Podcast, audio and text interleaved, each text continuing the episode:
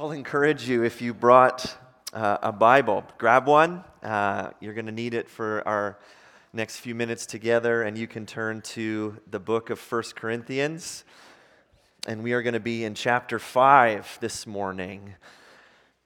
Um, oftentimes, when problems come our, our way, I think lots of people prescribe to the idea that if I just ignore it, it'll eventually go away right? If you're honest, many of you live like that, right? If I just, maybe it's a family issue. Well, if we just kind of sweep it under the rug and never talk about it, then it'll just go away.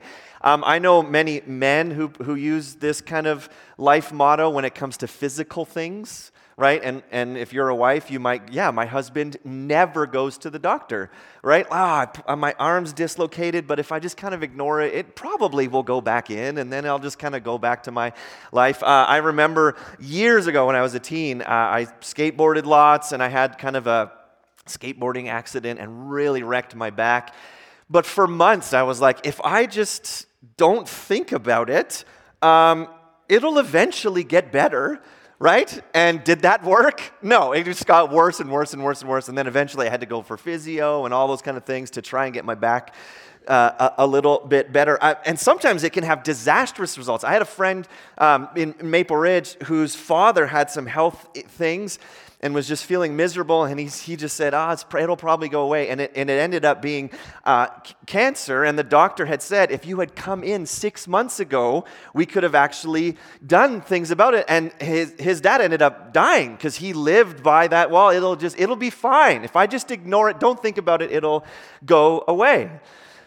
Um, we do that spiritually as well uh, when it comes to uh, sin or things in our lives or others' lives, sometimes it's just like, just put the blinders on. Let's just not talk about it. Let's not think about it. But actually, the best thing you can do is, is address the problem. And even when you think about it uh, for physical problems, sometimes you have to have painful surgery and a painful procedure and painful recovery. But in the long run, it's for your benefit and it's for your health.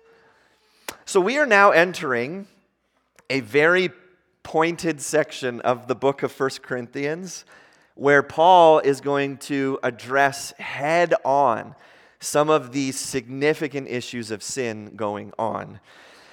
And so we've, we've, we've studied that the, kind of one of the big issues going on was pride and arrogance and this false idea of wisdom, but that had led to other significant sin issues in the church in Corinth.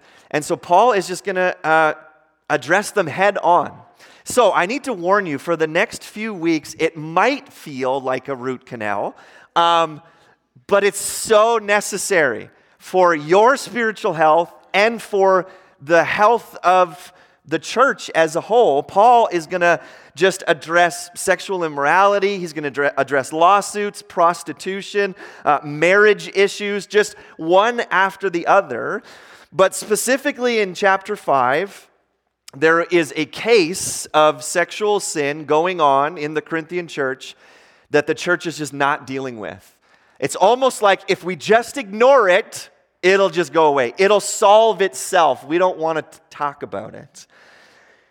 So it begs the question then how should the church respond to or handle sin within our community? Now, I don't mean uh, individually. We know individually what the answer for sin is is that we confess it and we repent of it and we turn to Jesus. But we're kind of asking a broader question. When sin happens in our community, a community of believers, how do we respond? What do we do when, when, when there's just sin going on in the church? And so, Paul in chapter 5, I think he gives us four things the church does when it comes to sin within the community.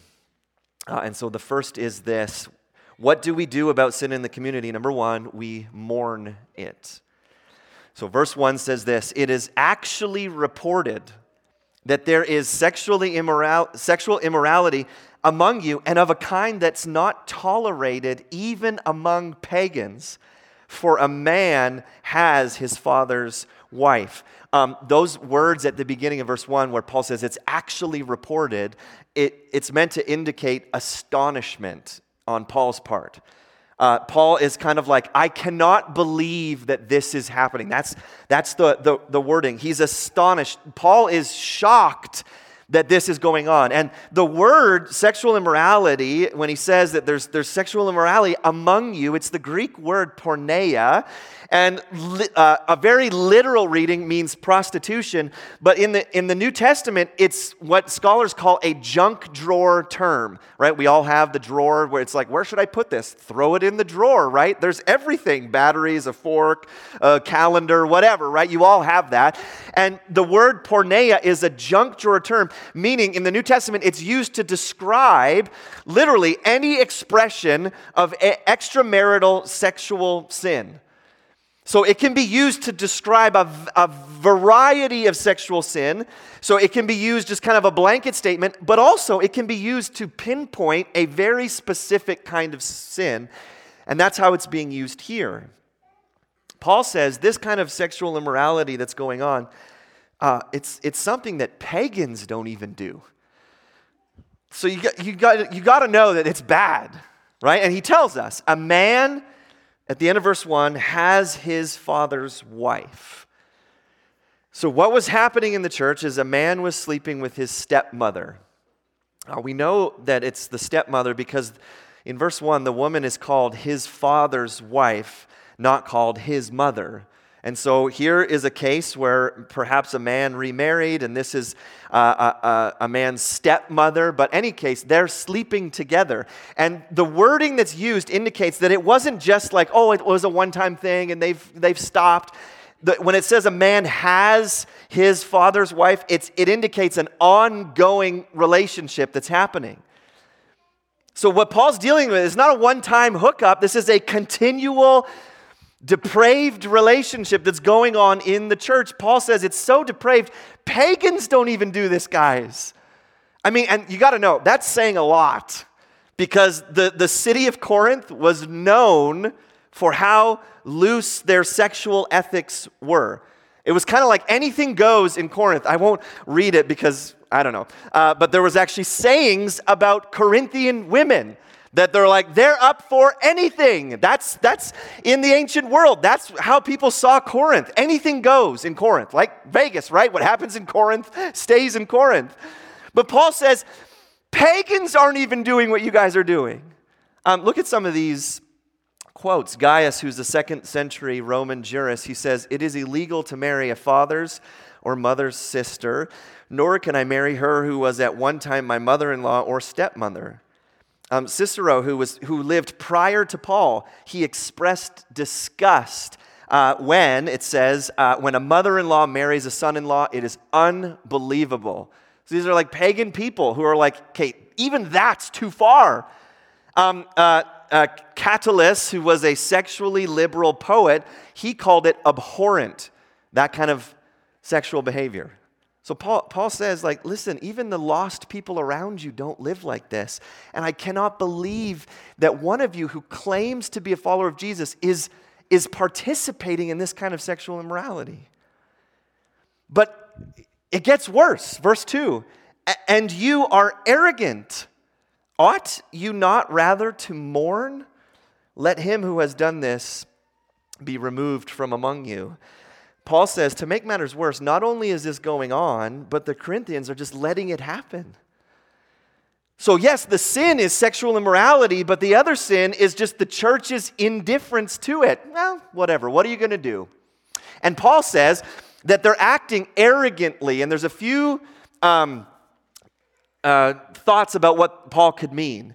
Maybe they thought, well, now that we're Christians, we're free from normal moral constraints. In chapter 6, verse 12, Paul's going to quote a Corinthian saying where the Corinthians used to say, All things are lawful for me. And so maybe that was the thinking. Corinthian Christians, they're going, well, whatever, we're free now, so we can do what we want. Maybe they thought that this kind of sexual freedom was an implication of God's grace, right? God will forgive us, so just let it happen. Maybe they thought it was this, this kind of worldly wisdom that they had that maybe we're just kind of above all of those social taboos. And maybe sexual behavior is just irrelevant when it comes to our spirituality. Whatever the reasoning is, they're arrogantly not dealing with it. They're just going, whatever, Paul, what are you going to do? Rather than mourning, that this kind of sexual depravity was going on among believers. It was being tolerated, and perhaps there's some indication that maybe it was even being celebrated. It's just a result of their pride and arrogance. Look how free we are. Paul tells them that, number one, they should be mourning the sin that is going on in their church, and the person that's doing it should be removed, which we'll get to in a, in a minute. So, my first point is how, how do we respond to sin in the church? We should mourn it. And, and mourning implies sorrow over the sin of others. And actually, it implies confessing it as, as if it was your own. Like you're feeling the weight of it so much that that you're mourning it and just in sorrow and agony over the sin that you see uh, uh, around you. It's actually not primarily a feeling. Mourning, uh, it indicates that you actually want to do something about the, the sin going on. It's crying out to God for mercy, being overcome with grief that that kind of stuff is happening among God's people. So rather than that, rather than the Corinthians being overcome with grief and mourning, like, how can this be happening in the church? They were just ignoring it, or maybe justifying it, or perhaps even celebrating it.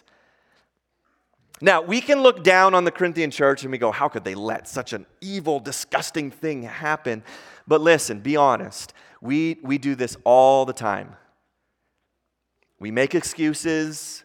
We turn a blind eye. We just kind of like, well, whatever, that's their life. I don't want to get involved. I'm not going to judge them. We, we do that stuff all the time.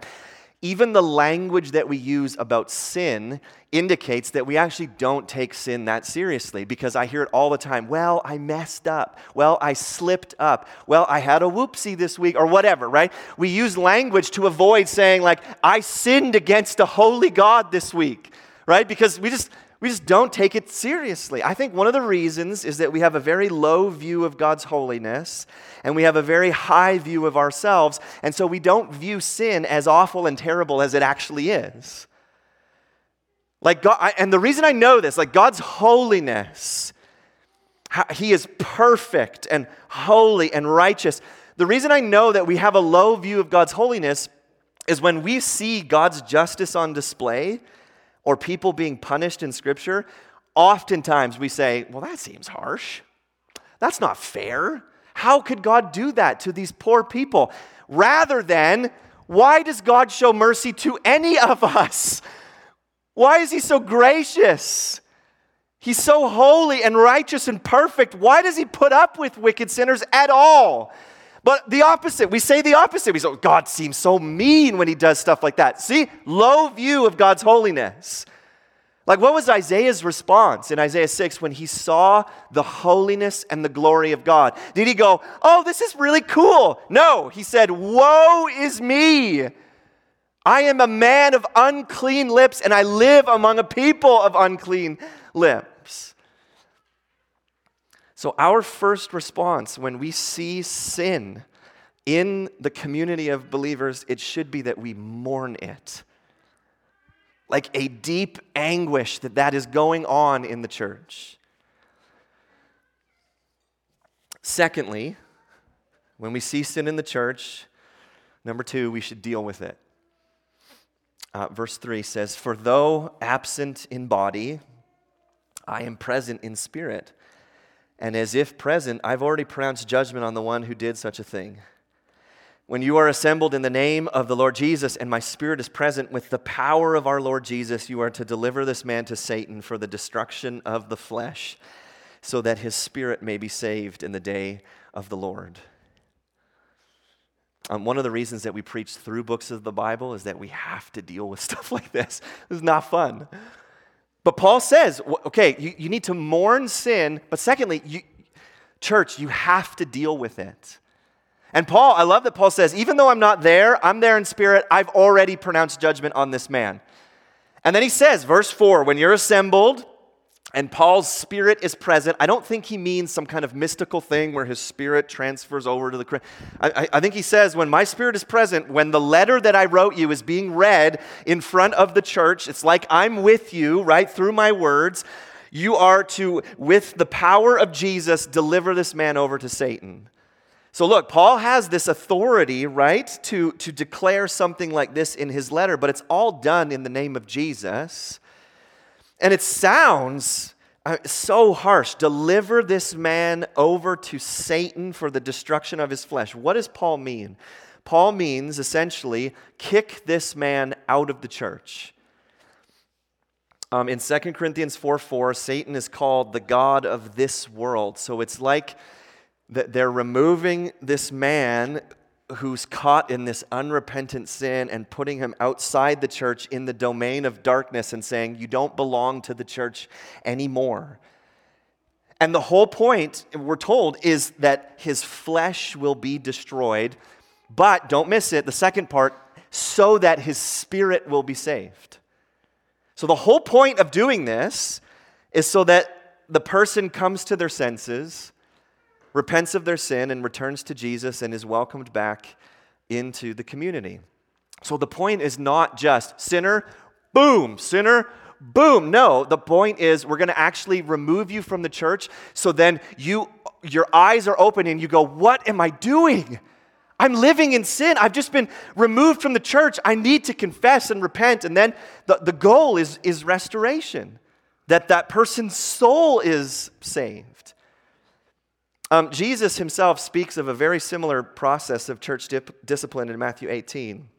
Um, he says this If your brother sins against you, go and tell him his fault between you and him alone. That's where it starts. Right? If he listens to you, you've gained your brother. You don't, you don't have to go any farther. If you, if you say, You've sinned against me, I'm hurt, if he, if he confesses, if he listens to you, boom, the problem is solved. But, Jesus says, if he doesn't listen, take one or two others along with you that every charge may be established by the evidence of two or three witnesses. If he refuses to listen to them, tell it to the church. And if he refuses to listen even to the church, let him be to you as a Gentile and a tax collector. Same principle. Let him be removed from the church. It's, it's like he's not even a Christian anymore if he just continues to refuse to listen and confess and repent. So, what Paul and Jesus are saying is when someone is caught in unrepentant sin and they're unwilling to confess it and turn from it, we remove them from the church and we treat them as an unbeliever, but it is always, always, always done with the hope and intention of that person coming to their senses, repenting, and being restored. So, church discipline um, is not something that happens in a lot of churches. Just because who would want to do this? it's not fun. Uh, I remember at the church I was at in Maple Ridge, there was this um, woman who was kind of a lifelong, you know, she was there when the church was built kind of thing. Um, and she uh, was participating in a lot of d- divisiveness and dissension and slander and gossip. And I remember I went to the leadership of the church and I said, Something has to be done about this woman. So it's, uh, she's living in sin.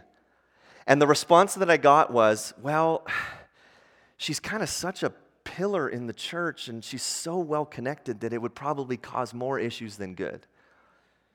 Right? It's just kind of like we just don't want to deal with it. So many churches are like that. It's just kind of, well, if we just kind of ignore it, maybe it'll go away on its own. And here's, here's what adds to the problem. In our day and age, if someone, let's say, is caught in sin and is confronted uh, with it, usually, and I've seen this happen, it's, well, you guys are judgmental, I'm out of here, and they just go to the church down the road. We just don't like the idea of being held accountable, right? We live in a very individualistic, non judgmental, no one can ever point out any sin or flaws in my life because I'm just too fragile to deal with it. And so we just don't like that. So we, we never do this kind of thing. But like sin in the church is such a serious problem in the New Testament. I mean, in Acts 5, two people are struck down dead by the Holy Spirit for lying. And we would go, that seems harsh. In 1 Corinthians 11, Paul says, some of you are actually getting sick and some of you are dying because you're, you're uh, abusing the communion table. You're getting drunk and you're dishonoring other brothers and sisters. So some people in the church were dying because of their sin. But we just kind of we just kind of ease back from it because we go, ah, it's just uncomfortable and it's awkward. And believe me, it is.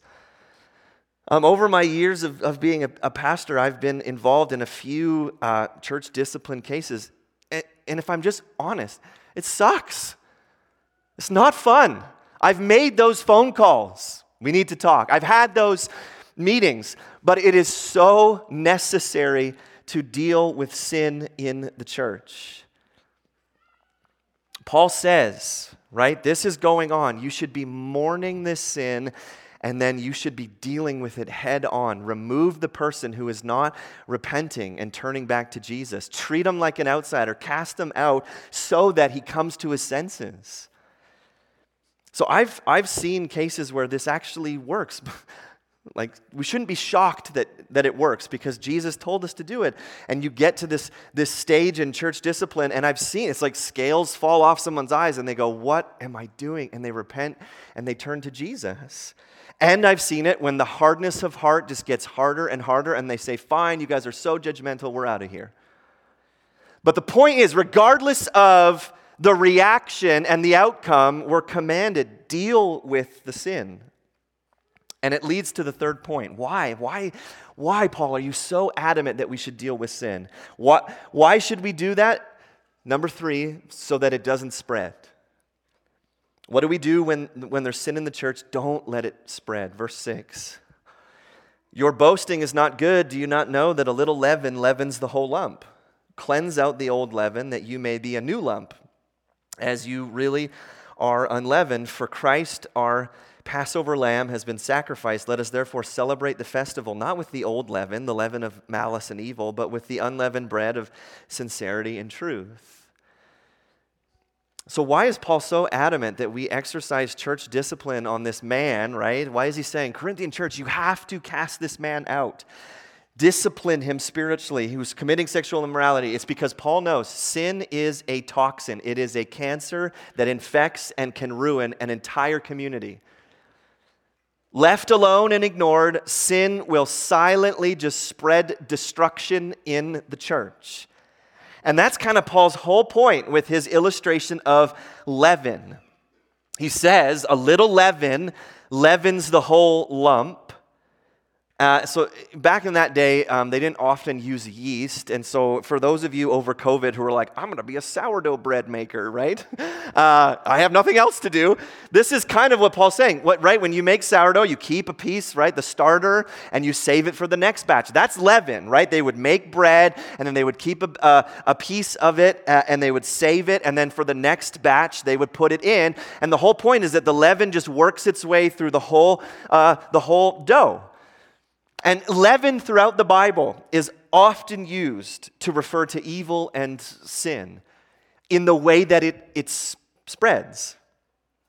And so Paul says you need to cleanse out the old leaven and be a new lump. Isn't that great? He just, you guys are lumps but be a new lump. Uh, but he says, cleanse it out. And then he uses his example from Passover, and that's what they would do. That's what the Jewish people would do. It would be a seven day festival during Passover. The Jews were forbidden to eat anything with leaven in it. And so what they would do is they would clean out their houses of every bit of leaven and then throw it out. And then they would eat unleavened bread, right? They're cleansing leaven out of their houses. And then Paul says, well, Christ, the Passover lamb, has been sacrificed. Therefore, we're not celebrating Passover every, every year like the Jews do. We celebrate Jesus, but it's this festival not with the old leaven of evil and malice, but we're having unleavened bread of sincerity and truth. So, what is Paul's whole point as he makes this comparison? I think he's saying if you were a Jewish person, how could you celebrate Passover while ignoring the command to purge out the old leaven? You couldn't. So, how can the church celebrate new life in Jesus while allowing this old leaven of evil and sin to spread in the church? Paul says you can't do it. On the basis of Jesus' crucifixion, God's people, we keep an ongoing feast of celebration of God's forgiveness. And how do we celebrate? We celebrate with sincerity and truth and trying to live holy lives pleasing to God. So here's the problem if these Corinthians don't nip this in the bud, it will spread. It's inevitable. Sin spreads. And this attitude that they're having towards this specific sin would affect the entire Christian community's view towards all sin. Well, if that's allowed, why can't I do this? And it'll spread and spread and spread and spread. Um, James 3 is a great example of sin spreading. James says, For where jealousy and selfish ambition exist, there will be disorder and every vile practice. Well, it's just jealousy, it's just selfish ambition. No, sin spreads.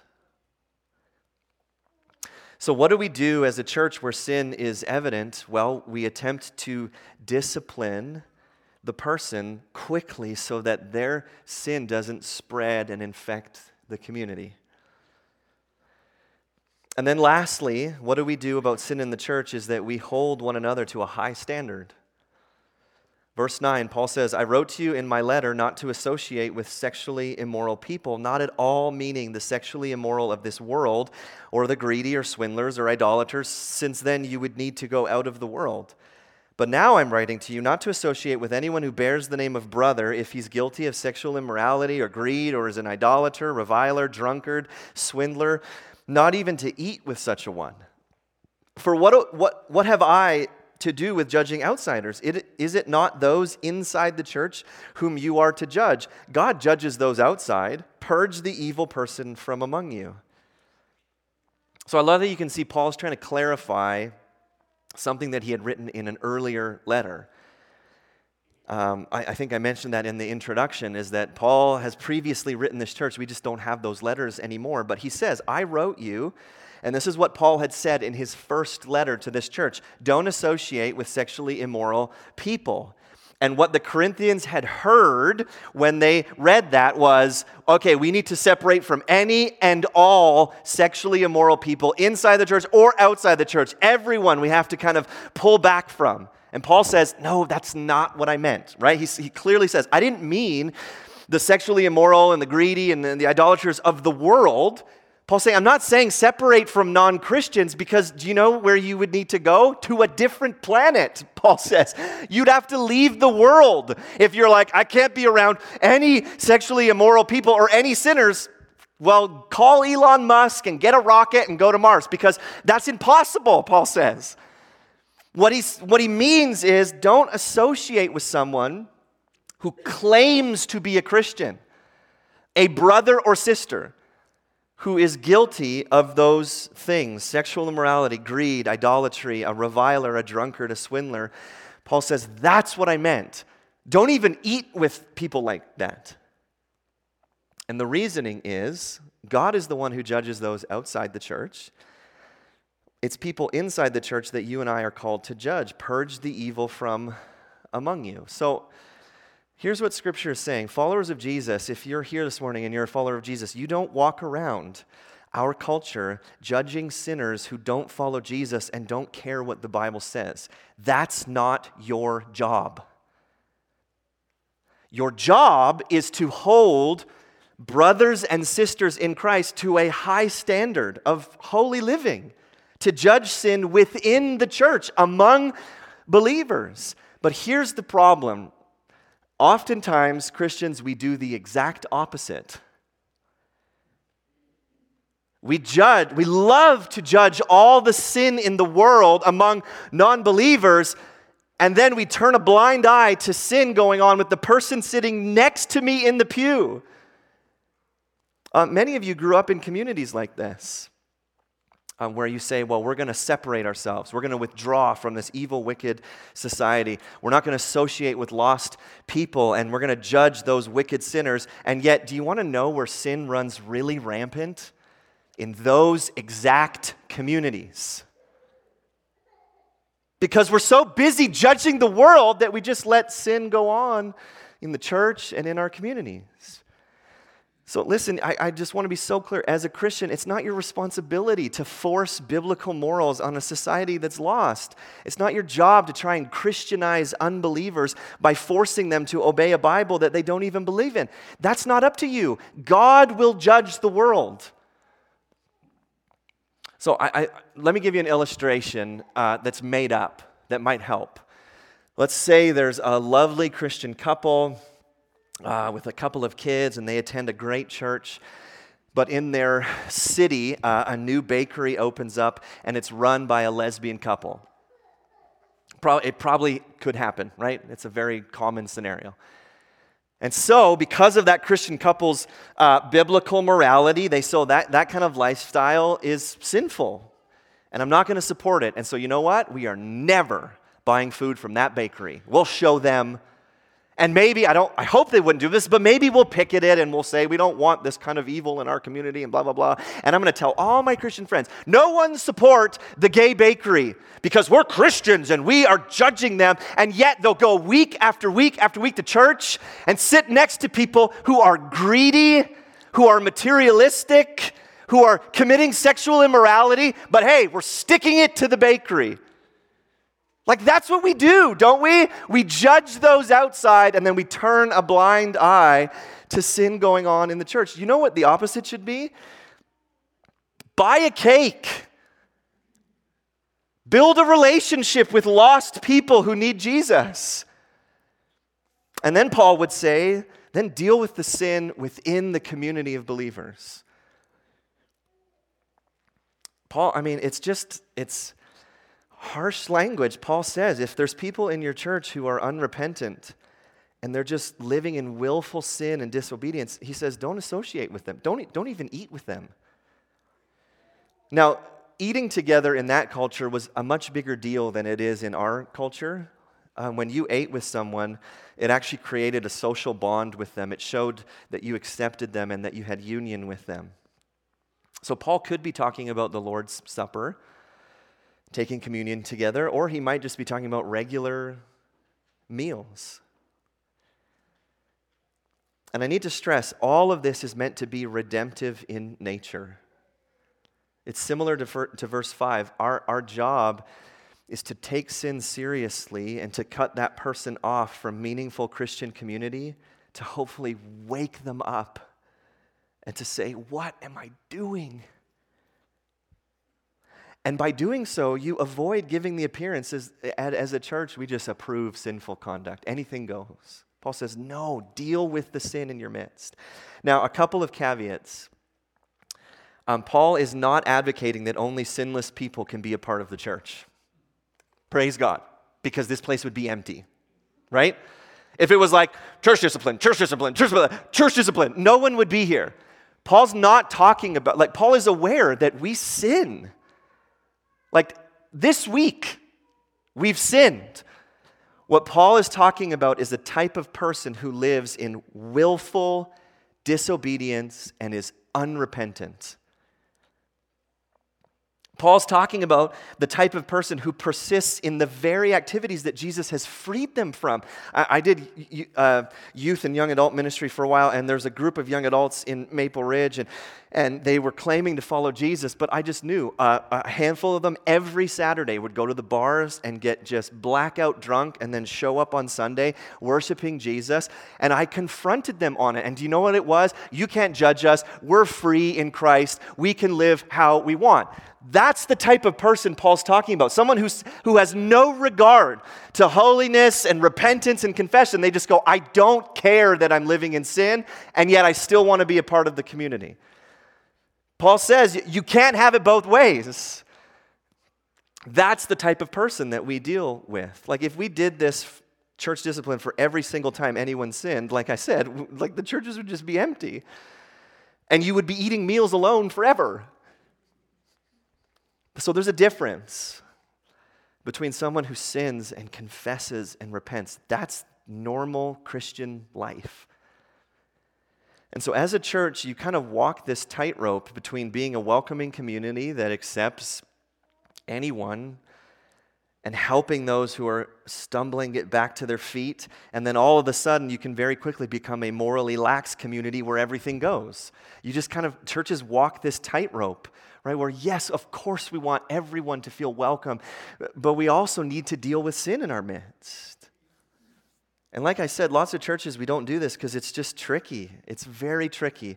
And if you're not careful, people will become suspicious and they'll deal harsh discipline, and it can lead to self righteousness and exclusivism.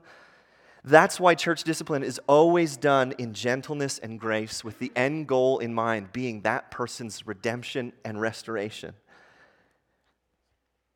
So I hope you can see living like this goes against so much of what our culture says about judging people and individualism. Like if you if you went up to, to some of your friends and said, "Yeah, I am, I'm a part of a church where if you know people are are caught in unrepentant sin, we deal with it, and sometimes we remove them from the church." People would go, "You're crazy! They're so judgmental. Why would you go to a place like that?" Because it's just so opposite of what the, the world that we live in, and that's kind of the point. So, Paul has shown us what, what do we do in the church about sin? Number one, we mourn it. It should break our hearts. We should grieve sin. Secondly, we deal with it. Uh, so, thirdly, that it doesn't spread. And then we, fourthly, hold each other to a really high standard of living. Like church discipline is when we come alongside each other because we care about each other's souls. It's actually very unloving to just turn a blind eye to people's sin. It shows that you hate that person. The loving thing to do is to go and confront them because I am worried about your soul. So, to close, just a, a word to, to two different types of people. Um, some of us in this room are stuck in sin. We're, we're, we're the people, right, that Paul's describing and we're just caught in unrepentant, willful sin. And so, my encouragement to you is that if a dear brother or sister confronts you on it, that you would see it as an act of love towards you. That you would respond well, that you would say, What am I doing? Because the goal is your redemption, your restoration. That your response wouldn't be, You're judging me, I'm going to a different church. Now, a, a word to those who know that there are people walking in unrepentant sin and you feel from the Holy Spirit a need to, to confront them on it, please, please, please, like Galatians 6 says, do it with gentleness and with grace. The goal of any of this is that we are walking alongside, limping together, right? Restoration, being reconciled to Jesus and to one another. And so oftentimes the attitude is sinful where you go, I caught that person, I'm to go confront them on it. Don't. Because if that's the case, your heart is in a really bad place. You should mourn the sin you see and say, for the sake of their soul, I need to confront them. So, Heavenly Father, um, I, I thank you that your word is so practical that you have given us ways to deal with sin in our church communities.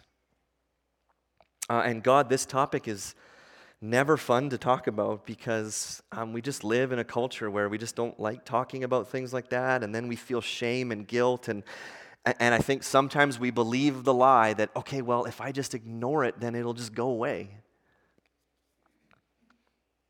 So, God, I just pray. I know even as a church here, we have, we have not done this well. Um, I myself have bought into the lie that if I just ignore things, it'll go away. Or I've, I've dealt too harshly with people in the past. So, God, I just pray that we would be a church that when we see sin in our community, that we would mourn it, that it would just grieve our hearts because of how holy you are, God. I, I pray that we would be a church community that deals with it.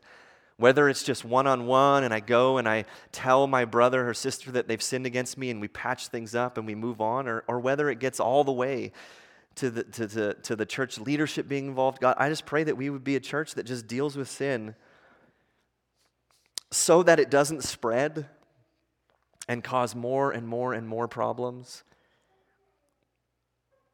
God, help us to, as brothers and sisters, hold each other to a high standard. That when we confront people on their sin, it would not be in a spirit of judgmentalism and being higher and mightier than they are, but it, that it would be done in, in gentleness and grace, that it would be bathed in prayer for this person's soul.